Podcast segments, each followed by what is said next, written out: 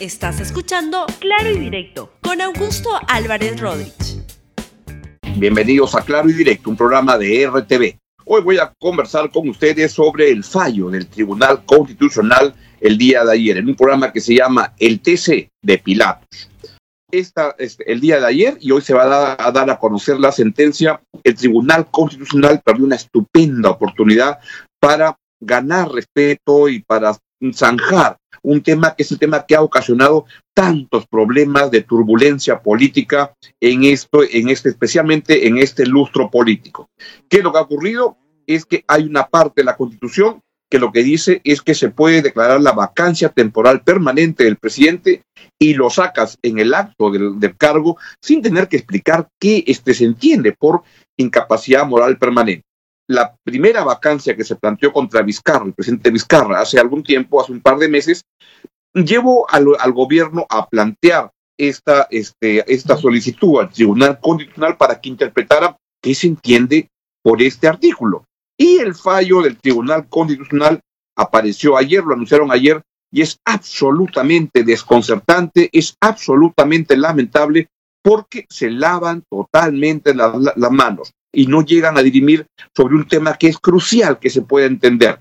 Y que incluso dicen que a los que han votado a favor de esta sentencia es que dicen que es mejor que quede así vago, porque claro, le voy a explicar por qué. Veamos primero lo que dijo la presidenta del Tribunal Constitucional, la señora Marianela Ledesma, quien perdió en la votación, presentó una propuesta que quedó en minoría porque los que han ganado son los que no quieren pronunciarse del tema, que es lo que al final me Que escuchen a la, a la magistrada Ledesma de cómo una interpretación ambigua e imprecisa de la designada incapacidad moral permanente ha generado turbulencia e inestabilidad política al punto de provocar la salida del poder de dos presidentes de la República. Hoy, el Tribunal Constitucional ha tenido en sus manos la posibilidad y el mandato ético imperativo de resolver esa ambigüedad. Sin embargo, el Pleno del Tribunal Constitucional, en una decisión en mayoría que hay que respetar, ha decidido no decir nada sobre esta causal, dejando a la duda tanto de los que votaron a favor de la causal invocada por en la vacancia, como a las que tampoco lo hicieron. Y que no sellaron con su voto la vacancia y que y los que no lo hicieron. Bien, por su parte, el magistrado Ernesto Blum es uno de los cuatro magistrados del tribunal que prefirió no pronunciarse sobre este tema. Y lo que dice, contra todo lo que cree la mayor parte del país, de que el tribunal le ha dado la espalda al país, él dice que no. Escúchenlo, por favor. Para aclarar la posición eh, patriótica que hemos asumido los cuatro magistrados que hemos hecho mayoría en este caso. Debo, en primer lugar, señalar que el tribunal es un ente autónomo e independiente e inmune a cualquier tipo de presión. Y sí, nos ha preocupado que la doctora Ledesma, en lugar de salir a defender la posición institucional, haya salido a defender su voto. Yo fui dos años presidente del Tribunal Constitucional y en muchas oportunidades salí a los medios a defender la posición de la mayoría. Y en algunos casos yo estaba en desacuerdo con esa posición, pero nunca me atreví a defender mi voto y no defender el voto de la mayoría. Entonces, la ciudadanía el día de hoy lo que se pregunta y le pregunta al TC es, ¿fue constitucional intentar vacar al presidente en aquella ocasión? ¿Cuál es su respuesta a esa pregunta ciudadana? Ya, a ver, un momentito. Yo quería, eh, le voy a contestar con todo gusto, pero quería precisar entonces que nosotros no nos hemos puesto de espaldas al país, ni hemos actuado con cobardía, como se ha estado diciendo. Por el contrario, hemos actuado con valentía y ajustando nuestra accionar a la responsabilidad que tenemos. Más allá de cualquier reacción eh, que favorable que pueda haber en los sectores de la población. Pero nosotros somos jueces constitucionales y actuamos en el marco de la Constitución y de la ley. Y eso tiene que entenderse en un país civilizado y democrático. Bien, y por su parte, otro de los magistrados que votó en minoría, el magistrado Eloy Espinosa Saldaña, también tuvo una intervención y lo que dijo es, y yo coincido con eso, que el tribunal con esta decisión deja este, una herida abierta que va a permitir sacar presidentes en el futuro. Adelante. Un proceso competencial para los quienes nos están viendo y escuchando es la decisión, no es una decisión sobre Juan con Pedro, es la decisión sobre las competencias que tienen las diferentes entidades estatales. Por eso son procesos que tienen impulso de oficio, o sea, una vez iniciados, y la norma es clarísima, tiene que seguir su trámite. La respuesta no puede ser, en un caso como estos, de una sustracción de materia. Tiene que ser un pronunciamiento sobre el fondo. Tiene que, entonces, porque ese es el rol del tribunal. El rol del tribunal es un rol integrador entonces es un rol pacificador y es un rol ordenador. O sea, tiene que dar claras pautas de cómo se manejan las cosas, tiene que dar claras pautas para generar consensos y tiene que acabar con los conflictos y no dejar una herida abierta que puede ser utilizada para sacar a cualquier presidente de la República con 87 votos.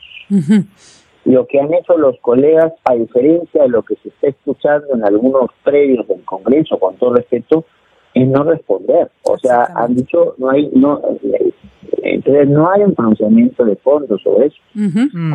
Entonces, eh, no es cierto lo que está diciendo alguna gente que con esto convalida que el proceso de vacancia hecho el señor Vizcarra. No, no, no, porque ellos no han dicho, salvo que lo pongan ahora en su voto, porque entregamos los votos hoy, ellos no han dicho una palabra sobre si es bueno o es malo el proceso que se siguió. Ellos han dicho mm. que no son competentes para resolver.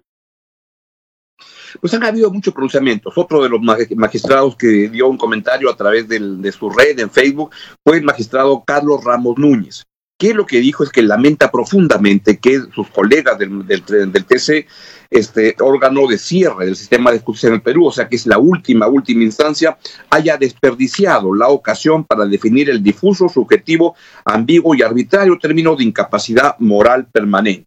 Más allá, agrega Ramos, de si se declaraba fundada o no la demanda, si hubiera estado a la altura de, la de las circunstancias históricas, se habría dotado de predictibilidad y seguridad a nuestro precario sistema político. El TC no es cualquier tribunal de justicia para refugiarse, refugiarse en subterfugios formalistas. Es una corte de la que se espera decisiones trascendentales que marquen el derrotero institucional del país.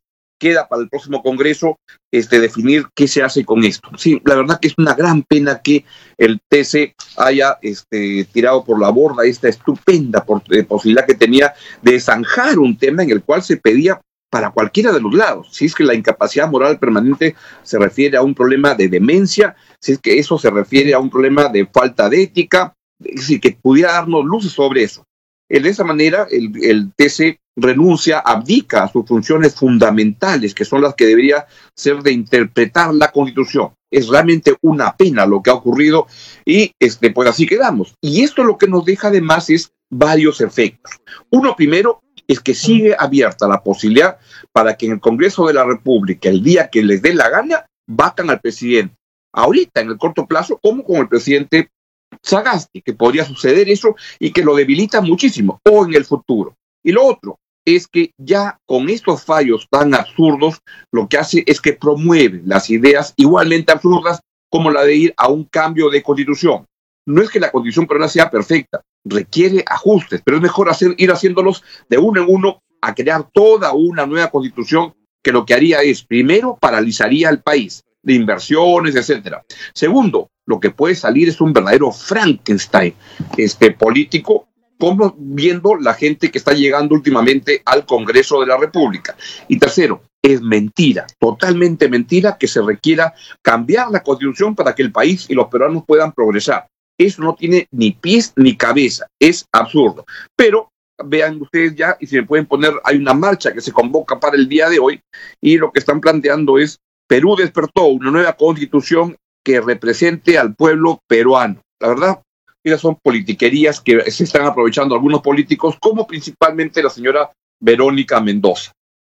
¿Qué estaremos pagando para que nos haya ido tan mal este año 2020? Bien, esto es lo que quería decirles. Nos vemos el día lunes. Cuídense mucho. Tengan un buen fin de semana. Sean solidarios. Cuídense. Chao, chao.